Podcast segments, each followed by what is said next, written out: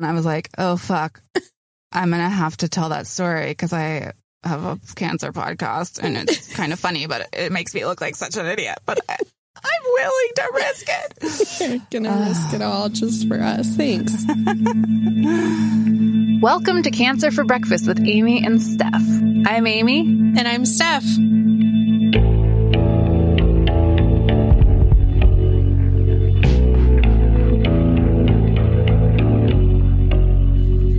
Try to make Cancer for Breakfast safe and comfortable for everyone, it may not be suitable for all audiences and is intended for informational and educational purposes only.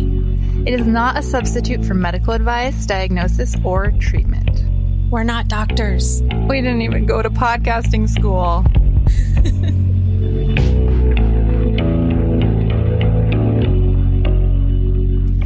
hey, Stef. Hey, Amy. What's going on? Um, a lot's going on. Boy, you look pissed. I am livid, to be perfectly honest with you. Um, are you on a mission to be a bitch or are you a bitch on a mission? I am a bitch on a mission because I learned something the other day Mhm. that rocked my world. Spill it. So, you know how there's Feel It on the First, Mm-hmm. Saves millions of lives. So important. Right? The campaign that says feel your breast or chest for changes. Mhm. Just know you're normal. Exactly. So if there is a change, you'll know what to compare it to. Right, because breast self exams are effective and free. Mm-hmm. and we should all be doing them, right? Okay. Um, well, it turns out that I posted my Feel It on the First reminder for people, and some of my friends were like, Oh, um, yeah, my doctor said just like don't bother doing that anymore. And I was like, Wait, what? And they were like, Yeah, they said like no more self exams and like no clinical breast exams, and like they won't let me get a mammogram until I'm 45. So, how would you catch your breast cancer? I think we're just supposed to like intuit it. I don't know. Um, that's a great question because if you're not supposed to do self exams and you're not supposed to have your doctor do an exam and you're not allowed to get a mammogram anymore, Mm-hmm. they say, they being the American Cancer Society and a bunch of other organizations, actually, Right. they say that we're supposed to know and look for breast changes. Like So, feel our breasts and do a self exam. You would think that's what they meant, but instead they say most breast cancers are discovered while bathing or dressing. So, you're just going to discover them anyway. So, don't do a self exam. Like, it's just so stupid. Like, Why would they actively discourage breast self exams? Like, hmm why? Also, why? have you ever heard of a fucking loofah? American Cancer Association. Some people don't just lather their fucking hands and feel themselves up. Some people use a loofah or a barred soap. A sponge? I mean, have you done a study on how women are bathing? Yeah. Some women don't like touching their boobs. Some people don't like touching their boobs. Some people are not happy they even have breasts and they don't spend time. I'm I mean, this is real. I know this for a fact. It it blew my mind so thoroughly that I immediately went onto the American Cancer Society's website mm-hmm. to verify that this was true. And it is. Yeah. I was completely and totally stunned to read that they, in fact, are saying they no longer recommend clinical breast exams at any age. Mhm. This isn't even wait until you're 40, 45, 50. Right. This is your doctor does not need to touch your breast at any time. Yeah. No self breast exams. And they're not recommending mammograms before 45, although they do say you can decide with your doctor Mhm. if you want to get it between 40 and 45.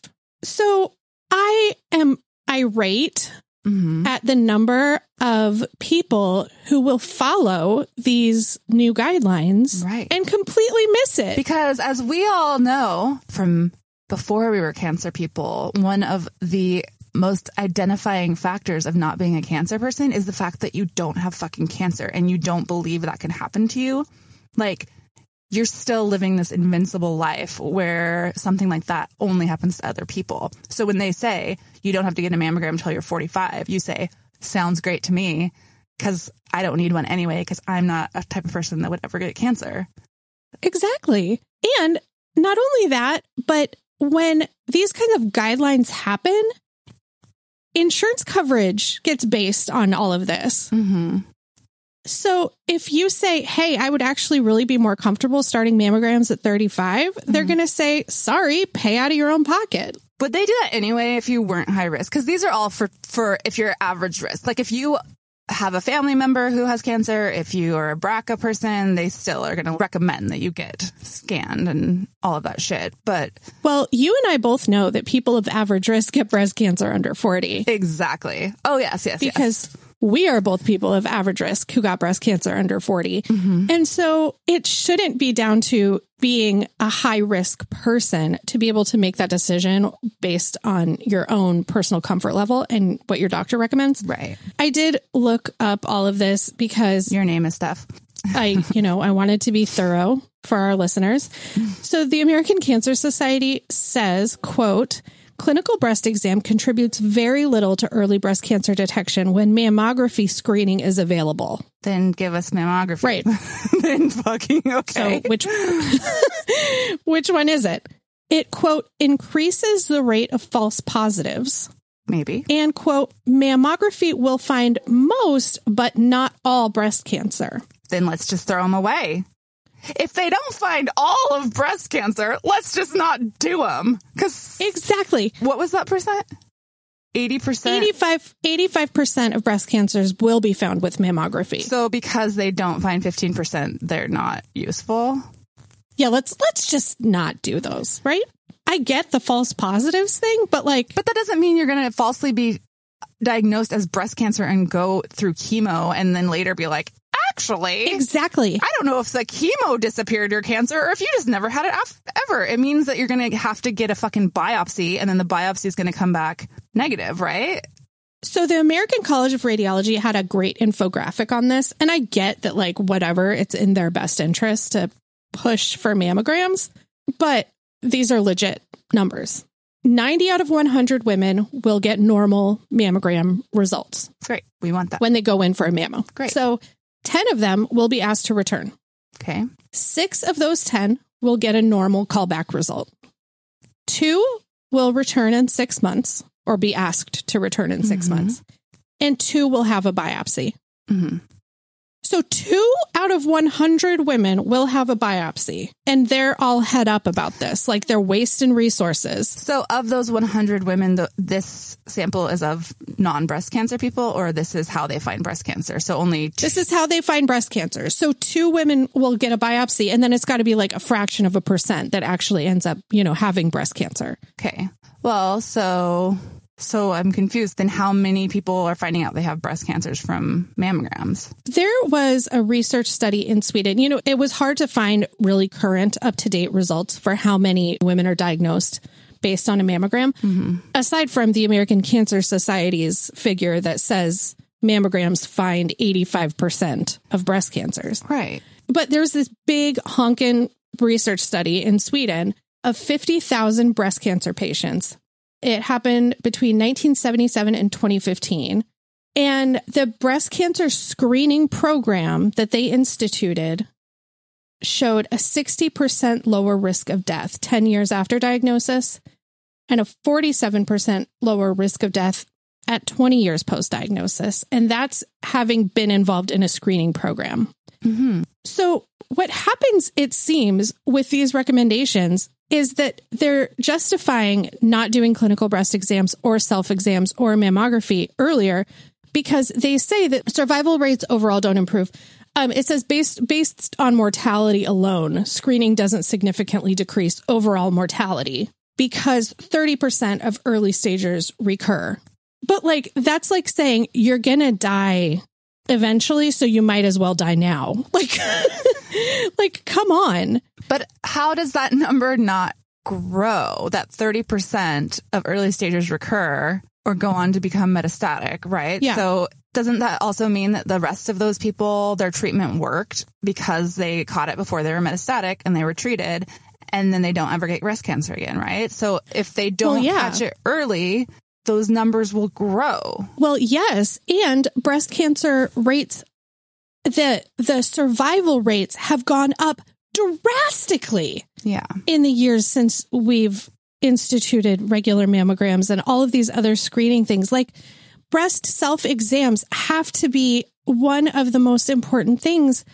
But all of the research that I saw that supported these recommendations to stop screening were based on crazy ass studies that like one of them that I read was this study in China in the 1970s and 80s where they offered to these women who worked in these three factories they offered them the opportunity to enroll in a breast self-exam class Mm-hmm. and then they followed to see who ended up getting breast cancer Mm-hmm. and they saw that the people who had enrolled in the class weren't necessarily the ones who were not getting breast cancer or were being diagnosed, you know, and catching it early. But I don't understand how that could even be a scientific study. Like you have 1970s and 80s China, where culturally, maybe you're not forthcoming about whether or not you touch your breasts. Maybe you don't have time to enroll in an extra class at your work Mm-hmm. maybe you've got kids at home that you need to get home after work and take care of like how could they use that as the basis to not recommend breast self exams Yeah. like it makes no sense to me Well, like some breast cancers you cannot feel.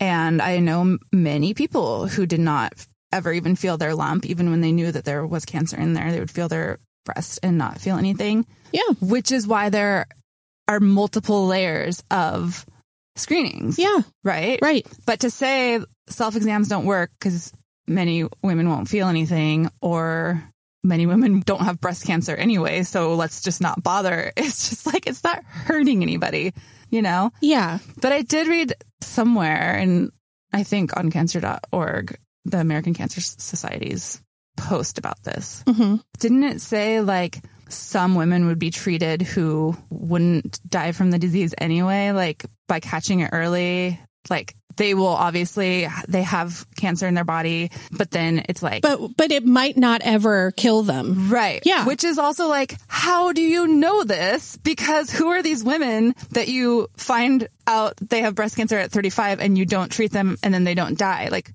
who are these women that are doing this? Like, right exactly like you found some weird cult, some weird religion that doesn't believe in medicine, and like three of those women had breast cancer and they didn't die and it never spread. Okay, like at least tell me who they fucking were because that's just so silly to say. yes you know, also like what's the story? Either a lumpectomy is a simple safe procedure right? and we can do it outpatient and you know the recovery is manageable and all of that mm-hmm. or we don't want to take cancer out of your body unnecessarily because it's too much. Like Right. what is the true thing? Because you can't have both. Yeah, it really is just a slap in the face to all of us who were diagnosed under 40 and all of us who were diagnosed between 40 and 45 and found it through mammograms, which I actually have a letter that I'll read. It's not a letter. It's somebody tagged us in her post on Instagram um, because we posted about this on Instagram, which Stef, you can talk about in a minute, but I'm just going to read what she said because Yeah. she fucking caught her breast cancer through a mammogram at fucking 40.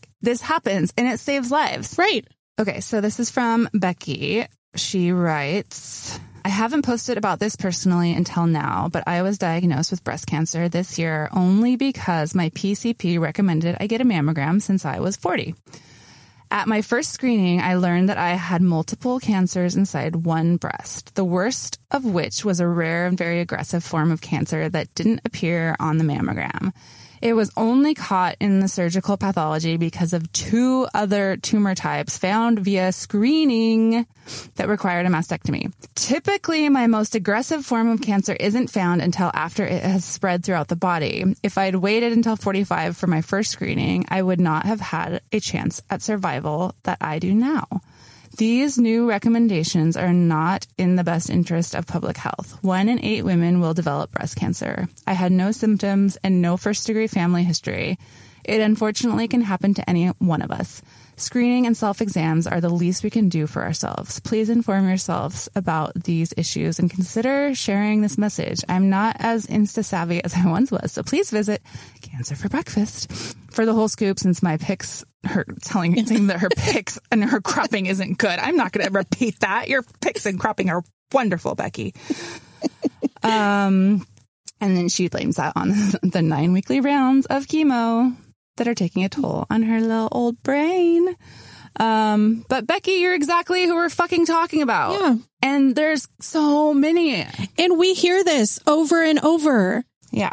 There, like I, I responded to somebody else who was telling a very similar story. We have entire communities built on the fact that people get breast cancer under 40. Mm-hmm. I have stats for this.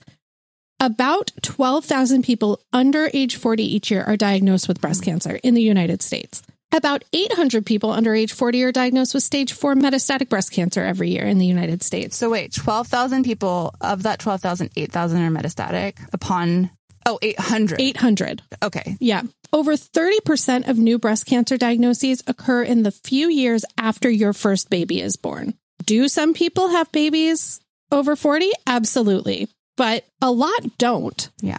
These are important lives. Yeah. It's just like, what the hell? Like, I guess we don't matter because we're in the vast minority. So we just don't touch our boobs anymore. And also, as we've talked about a number of times, our generation is like having their first child later. Many of us are like postponing that or only having one child in, you know, late 30s. And like that is increasing a lot of the rates because they don't have that benefit of like breastfeeding in their early 20s and all of that stuff as like so many people did in the 70s and stuff like that. And like, Right. so, if anything, we should be expanding screening. One thing about it, though, that is complicated is women under 40 have denser breasts.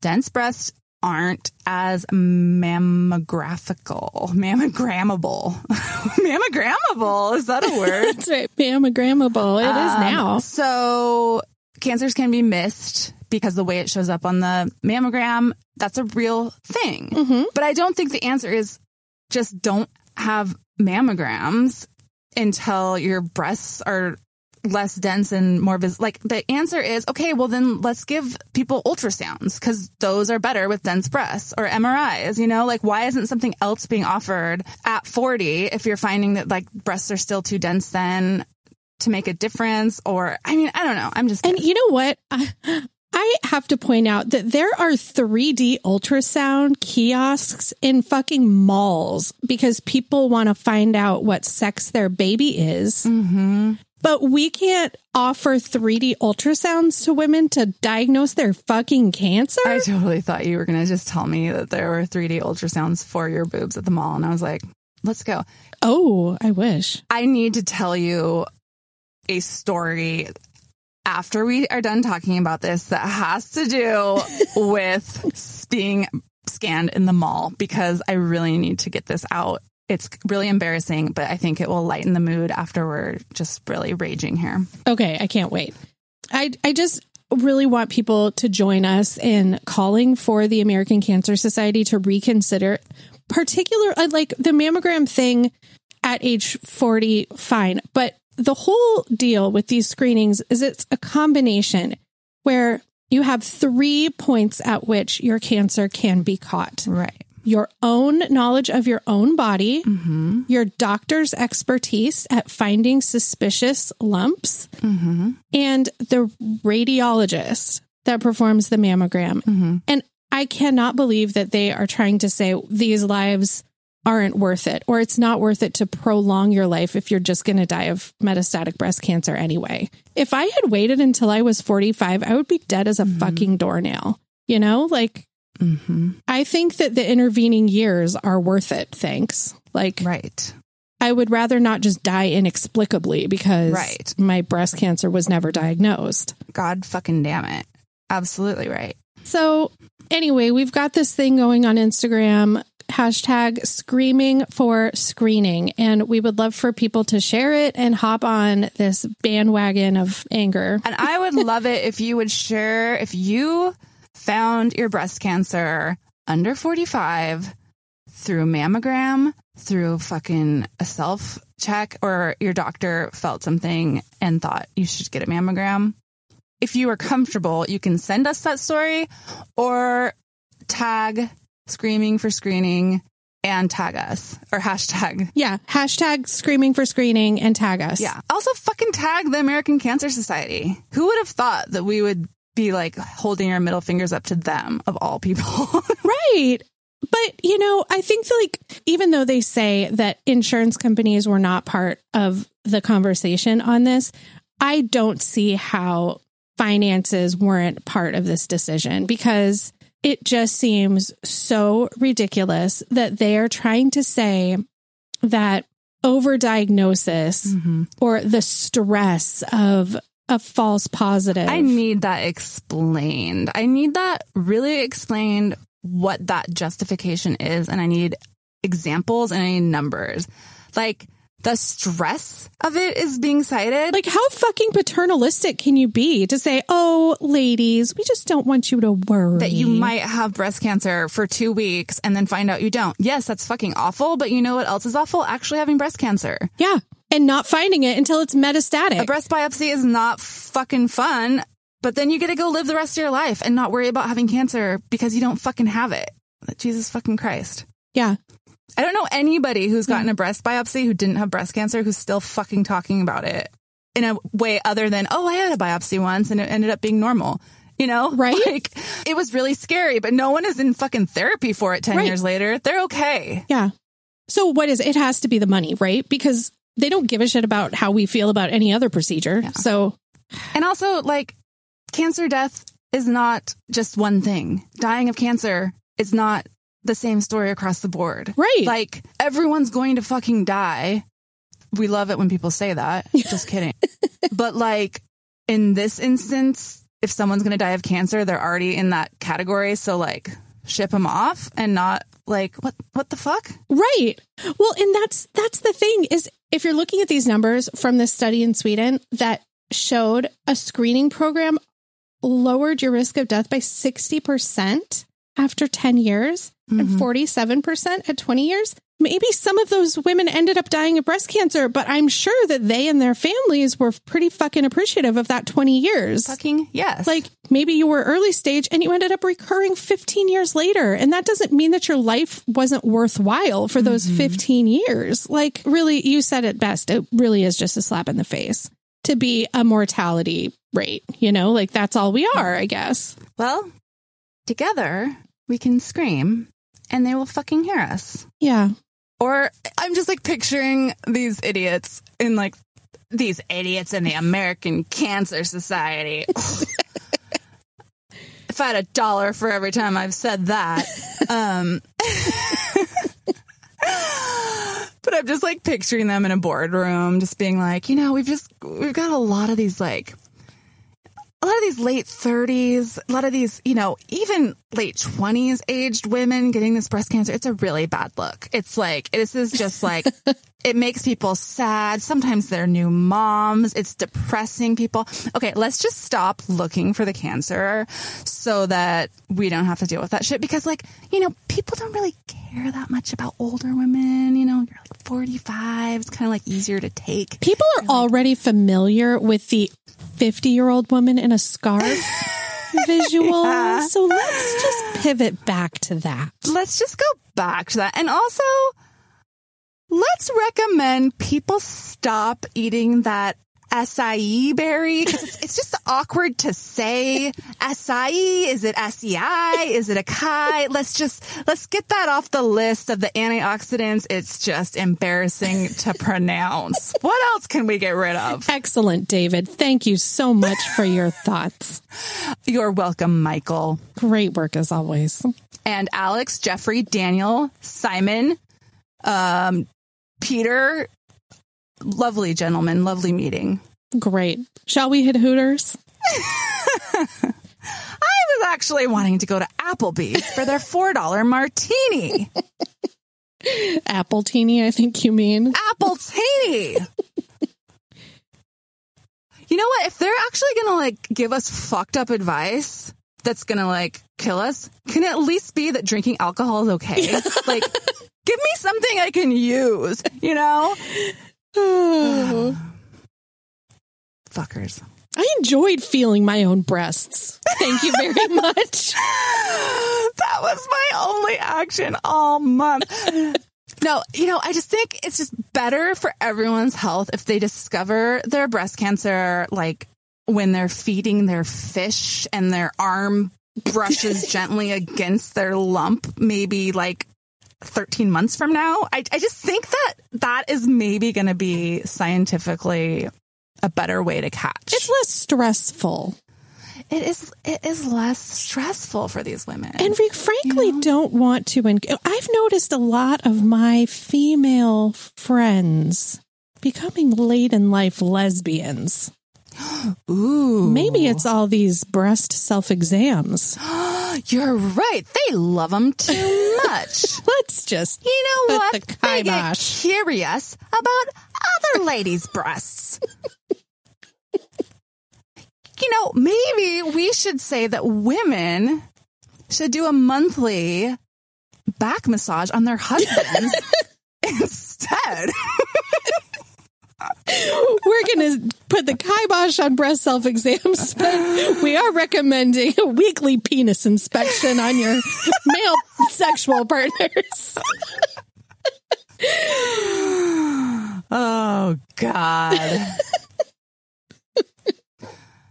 Okay, well, I'm so excited because people are writing us. We want don't don't not write us because I just said we have a lot of letters. If we haven't read your letter yet, don't worry, mm-hmm. it's coming. But we're gonna just read one letter today because um, we've taken so much time being bitches on a missions. That's right. Screaming for screening. Screaming for screening. So we're going to read one letter, talk about it a little bit, and then Stef has a wonderful rant. Yes, I do. So this is from a woman named Allison, and she writes Hi, Amy and Stef. Your podcast was recommended to me by a mutual friend of Stef's and mine. Lindsay. And I wanted to write and thank you for putting these conversations out into the world. I am not a cancer person. However, I recently started dating someone with stage four renal cell carcinoma. Yep, you read that correctly. I knew he had terminal cancer when we met, and I chose to pursue the relationship anyway. It has been a really incredible experience getting to know and fall for him, but I can't help but feel resentful that cancer will always, always be our third. When I tell friends and family about my new person, who is an avid reader, martial artist, cat lover, and music enthusiast, their happiness and delight quickly fades to worry as soon as they hear the C word.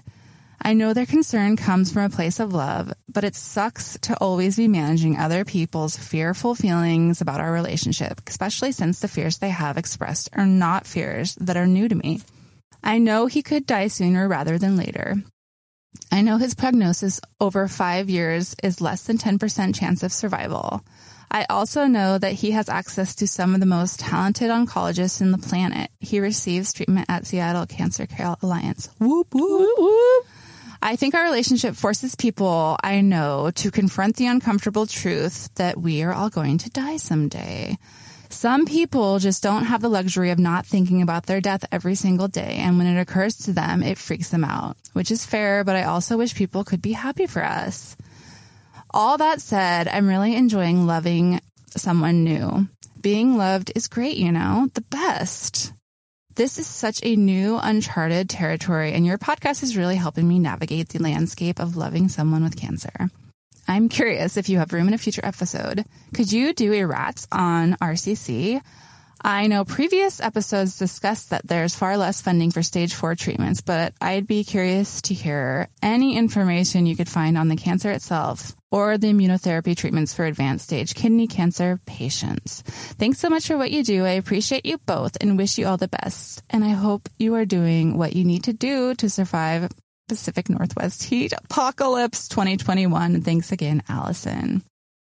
Thank you, Allison. Well, that was delightful. Allison, you're a delight. Congratulations. Your man sounds wonderful. Mazel tov. We love love. Congratulations for finding love. For real. And thank you for not writing off a cancer person. who is no doubt worthwhile and lovely and deserving of love. Absolutely. What are your thoughts on this stuff? I love this. Um, obviously, it is near and dear to my heart as a stage four cancer person. Mm-hmm.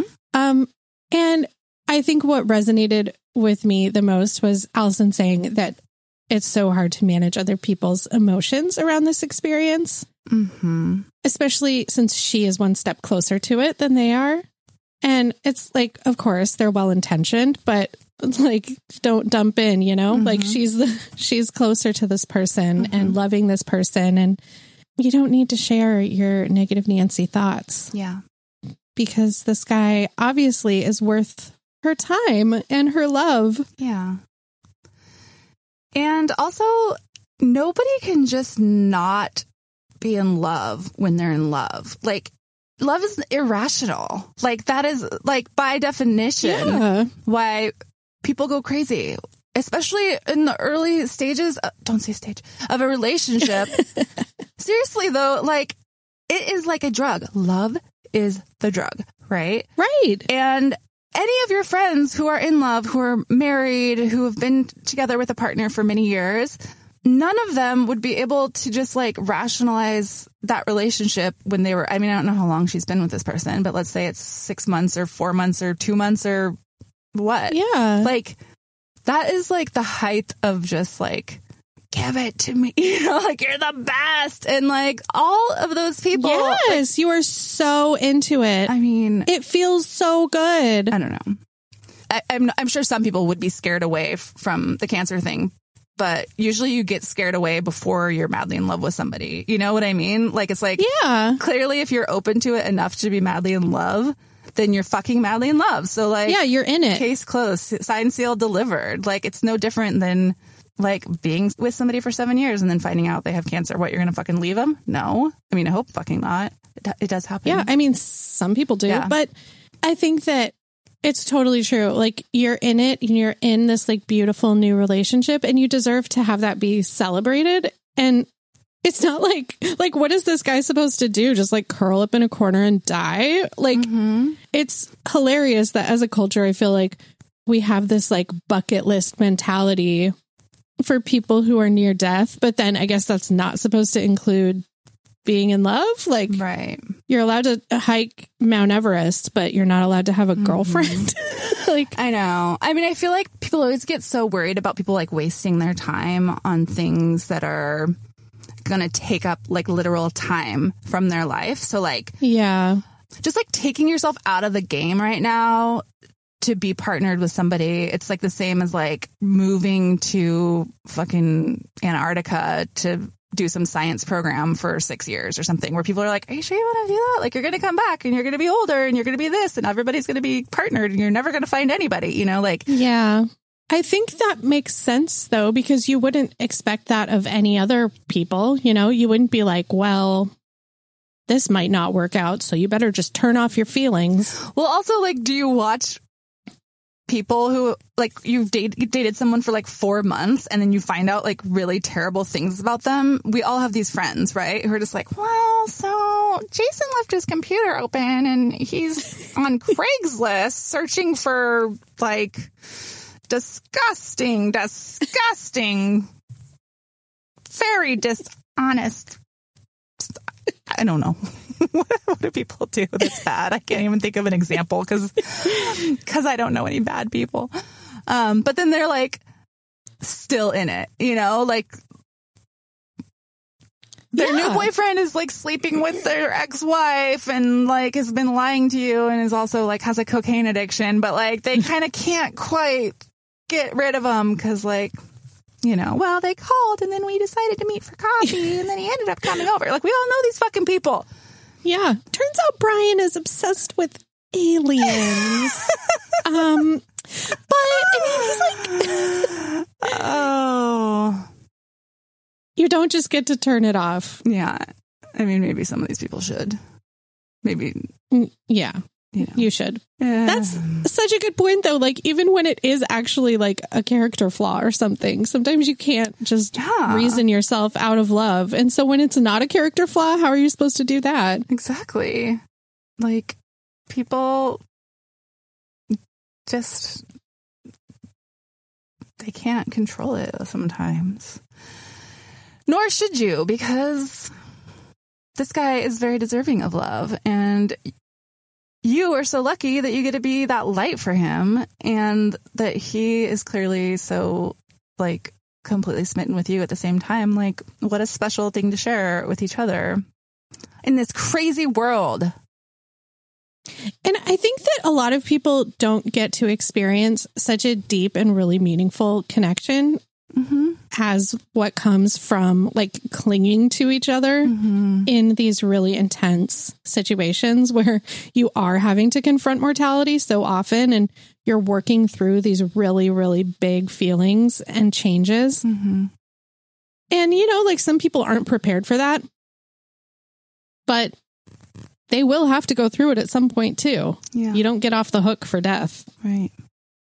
Just how about everybody just mind your own fucking business and let people decide Mm-hmm. what, you know, risk rewards, how they want to spend their fucking life, who they want to love.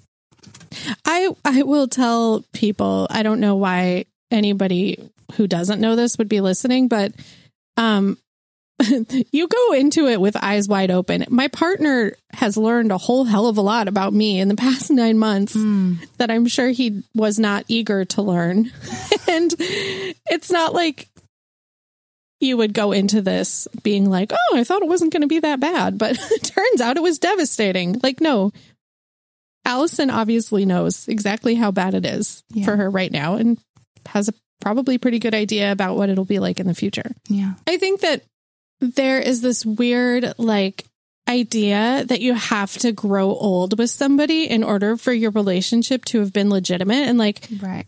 If it doesn't work out for any reason then it was just like a waste of time or if you know somebody ends up dying then it was was that a waste of time too like you're allowed to have experiences in your life that don't last forever Yeah. and are still valuable and beautiful Totally. and I get that like people want to protect their friends and family's feelings, but like you don't get one without the other, you know, like you don't get to be Mm-hmm. happy all the time because then you wouldn't have anything to compare it to. You wouldn't know what it was to be happy. Yeah.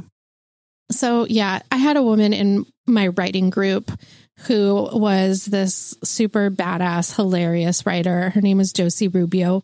And she wrote an essay for the New York Times that kind of went viral. And um, it was called Dating While Dying. Mm. And Josie died in 2019 of metastatic breast cancer. And it is such a poignant and funny and relatable essay. And I want everybody to Google it, Mm. or maybe I'll just put it in the show notes. But Yeah, definitely. read it because it captures the experience of finding love from the other side of Allison's letter. Like, Mm. and what Josie touches on in her piece is that she had this shitty boyfriend who wasn't worth her time. And now she's found love after having a terminal diagnosis. And this is the guy that is actually worth her time. And so it doesn't matter where you're at in life, you still deserve happiness with people who love you. Yeah. And um, I think that actually goes double if you know that your time might be shorter. And also for anyone listening who is on the other side of this letter and who is uh, terminal, you deserve love and you are lovable. And there are people who are not afraid to love. Yeah. It might even be a fetish. Just is so kidding. awful. My friend told me that her husband saw me walking when I was like a chemo person, hmm and I was walking my stroller, and and she was like, "Oh, Mike was laughing the other day because he saw you walking, you know, from like two blocks away. He's like, oh, there's like some like cool hot mom or whatever, and then, and then you got closer, and he was like, it's Amy, and." And I was like, and that was the day that you found out that Mike had a fetish for term, like not terminally ill, for that's the day you found out Mike had a fetish for very, very sickly people. And like, she was just like laughing so hard. And I was like, oh, that woman looks like, wow, she's really hot with that I like the looks of that. he was very far away at the time. Um, all right. Well, listen, I'm going to tell you about the mall thing because we got to lighten this shit up. And this is a secret I've been keeping because I, I was so embarrassed. Oh, juicy. Okay, hit me. Picture it. This was about, I don't know, seven years ago or something. Mm-hmm. So I used to do all these weird marketing jobs in like my early 20s. And about seven years ago, somebody I used to work for hit me up and was like, I really need somebody in Portland to do this thing. I don't know if you do this stuff anymore. And I was like, I kind of don't, but what's the job? I don't remember how much I got paid, but it was like a ridiculous amount of money for just working two hours. But I had to go to the fucking mall. Uh huh. So I did it. I was like, no one's gonna recognize me at the Macy's in fucking Clackamas or wherever I was going, and I will do it for this much money. But I think I it was like some really dumb promo, like a summer party promo where they had like a runway and like people were gonna be modeling fucking Macy's clothes. Ooh. Excuse me, I'm a Costco woman. uh, I'm just kidding. I'm totally kidding. Um, but so I like got there and was getting the rundown from whoever was like running things, and she was like, "Okay, so you're going to be like giving out towels to anyone who spends fifty dollars, and then they get a free mammogram." and in my head, I was like. This is fucking weird. I cannot believe Macy's is doing mammograms is this weird or is this cool? I, I, actually, it's pretty fucking cool. Like that's kind of edgy as fuck, you know? And so I said, like, anybody gets one? And she was like, yeah, but they have to spend 50 bucks. And I was like, so where do they go? And she's like, there's a machine over there. And there's this guy who like comes to these events with this machine. Oh my god. And I was like, that's really cool. And I just said that. I was like, that is really cool. And she just kind of looked at me like, yeah, it's pretty cool. Um, and so as I walk to my table, I see a monogram machine. and some dude is monogramming people's names onto towels that spend 50 bucks. Now, I need you to understand.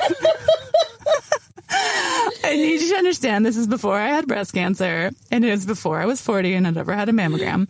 And did you notice as I was telling you the story that I didn't say they have a mammogram machine? I just, I didn't say like Uh-huh, the uh-huh. word, like in my head, I heard her say monogram and I just kind of said that they are like where, you know, and I, I just mixed those two words up and it was like a whole deal. But I was so glad I didn't say, that's really cool that they're doing mammograms here, you know, and had her actually like realize what I was thinking. Oh, I am so thoroughly delighted by this story. and I wish that there was a mobile mammogram unit that Macy's hired out on promo days. Maybe I would have caught my fucking breast cancer earlier. God damn it, Macy's. It was a wonderful fashion show, though. Oh, man. Anyway, I think we handed out lemonade too. Oh my God, what a day. Seriously. Um, well, on the topic of renal cell carcinoma, you know how I love to please. I'm a real people pleaser. Pitta pata, pitta pata.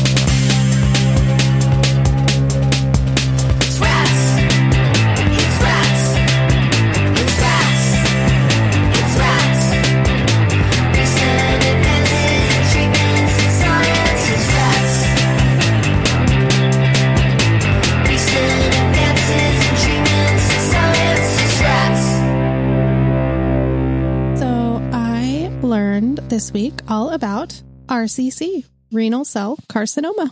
Tell me everything.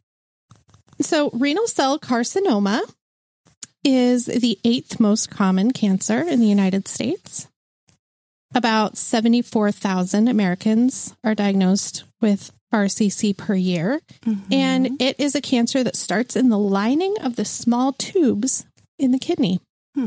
So, um, I wanted to do just kind of an overview on what renal cell carcinoma is, what the treatments are, because I do feel like in the cancer community, we can kind of like get so far into our own lane that like we don't know how to relate to other cancer people with different diagnoses. And so Mhm. I was actually really interested in learning about this because there are some interesting overlaps with breast cancer too, and like the way that RCC spreads and Mhm. stuff like that. So the treatments are removal of the kidney, either part of it or all of it. And this is in current or in recent years the preferable first treatment because the kidney is removable. Way to go, kidney. Um, they do also kill the tumors with radio waves or with cryotherapy, which is freezing. I believe we talked about cryotherapy on another rats. I love cryotherapy. Yeah, it's so cool. What they do is they like insert something that freezes the tumor Yeah. and that kills it. It's so rad. And then once your RCC has become metastatic, they rely more heavily on immunotherapy, molecular targeted therapy, radiation therapy, and chemo. Mm-hmm. So some people before Mets will have those too, but those are really for the metastatic RCC patients. Um, 25 to 30% of people with renal cell carcinoma are going to have Mets before diagnosis because the symptoms of renal cell carcinoma are really pretty mild usually. Do you know what they are? Yeah, it's like side pain that comes and goes, fatigue, and then as it moves on, you have like blood in your urine, Mm. things like that. But a lot of them really are mild symptoms like the fatigue and side pain that Mhm. comes and goes. So a lot of people just don't go to the doctor for stuff like that. Right. The metastatic sites very similar to breast cancer, um, lymph, lung, bones, liver, and brain. And so, unfortunately, that up to 30% is a pretty high number of folks who are ending up metastatic. So, that's stage three or four with renal cell carcinoma. There are eight initial immunotherapy med combos that really are reliable Mhm. in treating this disease, which is a lot, it seems like to me Mhm. like this first line treatment having eight different combinations of just this one specific kind of therapy, immunotherapy, Mhm. it seems like they're really making a lot of progress in treating this disease. Mhm. And um, removal of primary renal cell carcinoma tumors can, in some cases with metastatic patients, evoke an immune response that can result in spontaneous remission Hmm. especially if you have lung mets. So they're still learning quite a bit about this, but it does sound like, even though, as Allison said in her letter, the survival rate for five years is lower than 10%.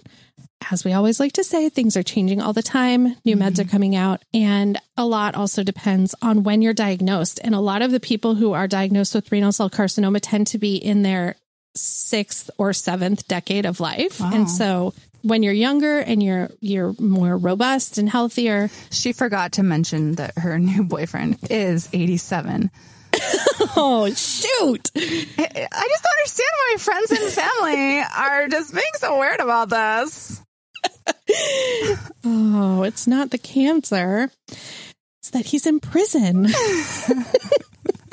um, just kidding. I'm sure he's not in prison. She mentioned he liked music and cats, but not that he's a murderer. and is 90. Um, so what they do in the immune checkpoint inhibitor therapies is really neat. And they do this with a lot of different cancers. So I just wanted to kind of like go over what that even means because it's pretty neat. It's a thing that I would not have ever really thought to learn about before cancer. And the deal with immune checkpoints are a natural thing that happens in our body.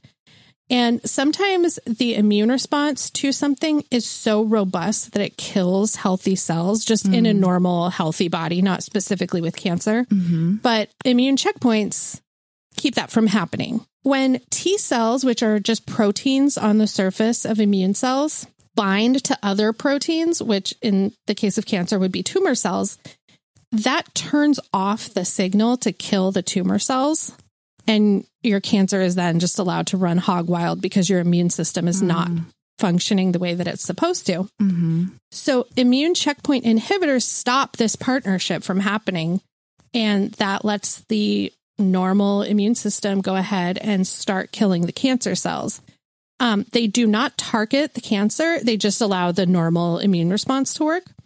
And so, what they do a lot of the times with immunotherapy is it's a combination where they do the immune checkpoint inhibitor and then they do a targeted therapy too. So it really bolsters the response. Mm-hmm. And hopefully, you know, your immune system is also doing its job. And these seem to be pretty darn effective as far as all of the studies that I read. I will go ahead and put the studies in the show notes. But mm-hmm. in addition to that spontaneous remission thing, the eight combinations are combinations of totally different medications. So, you know, we always like to have a lot of options for first line treatments and then second and third and fourth line treatments. And when they involve a handful of different meds, then it definitely ups your chances of having a good response to one of the combinations or two of the combinations. It is so interesting to learn about different cancers. Yeah. And just also the the way that these therapies work and understanding just, I actually, this is maybe embarrassing to say, but I actually didn't even know what T cells were. I, I knew T cells, but I didn't know that it was a protein on the surface of immune cells. Yeah, I didn't. Yeah, there we have it, folks. Um, well, thank you for the rats. And thank you everyone for listening. So we we did say that we've got letters piling up, but that doesn't mean we still don't need more. So please send us your letters to cancer for breakfast at gmail.com. Tell us everything. Follow us on Instagram at cancer for breakfast. And mm-hmm, our mm-hmm. asses have joined Twitter like it's 2006. So we're at cancer breakfast, I believe, is what was available. Character limitations. I never get anything. Um, hey, you could also buy us a coffee. We mentioned this last episode, and people did it. We were so thrilled. We were And so one of those people we actually need to give a shout out to because she donated at the level that gets you the fucking shout out. May I present the shout out from Stef? Elizabeth Stewart.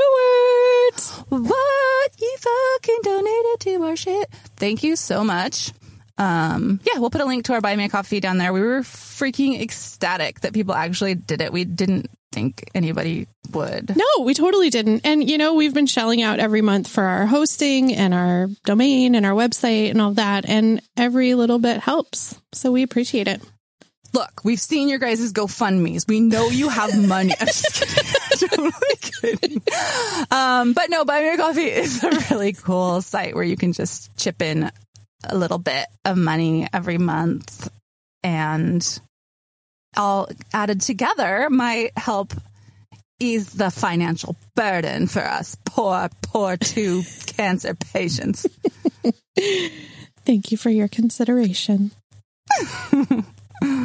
All right. Well, thanks for listening. Have, Anything else we need to report? Hmm, I don't think so. Have a great week. Bye. Bye.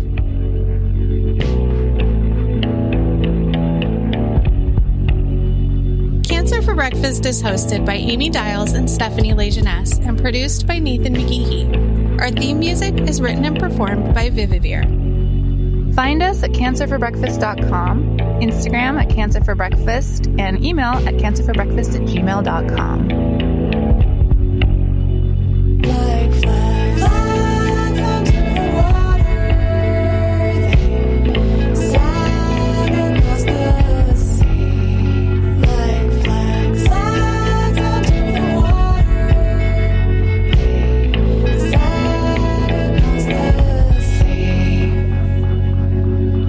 so much for listening. Thanks for listening.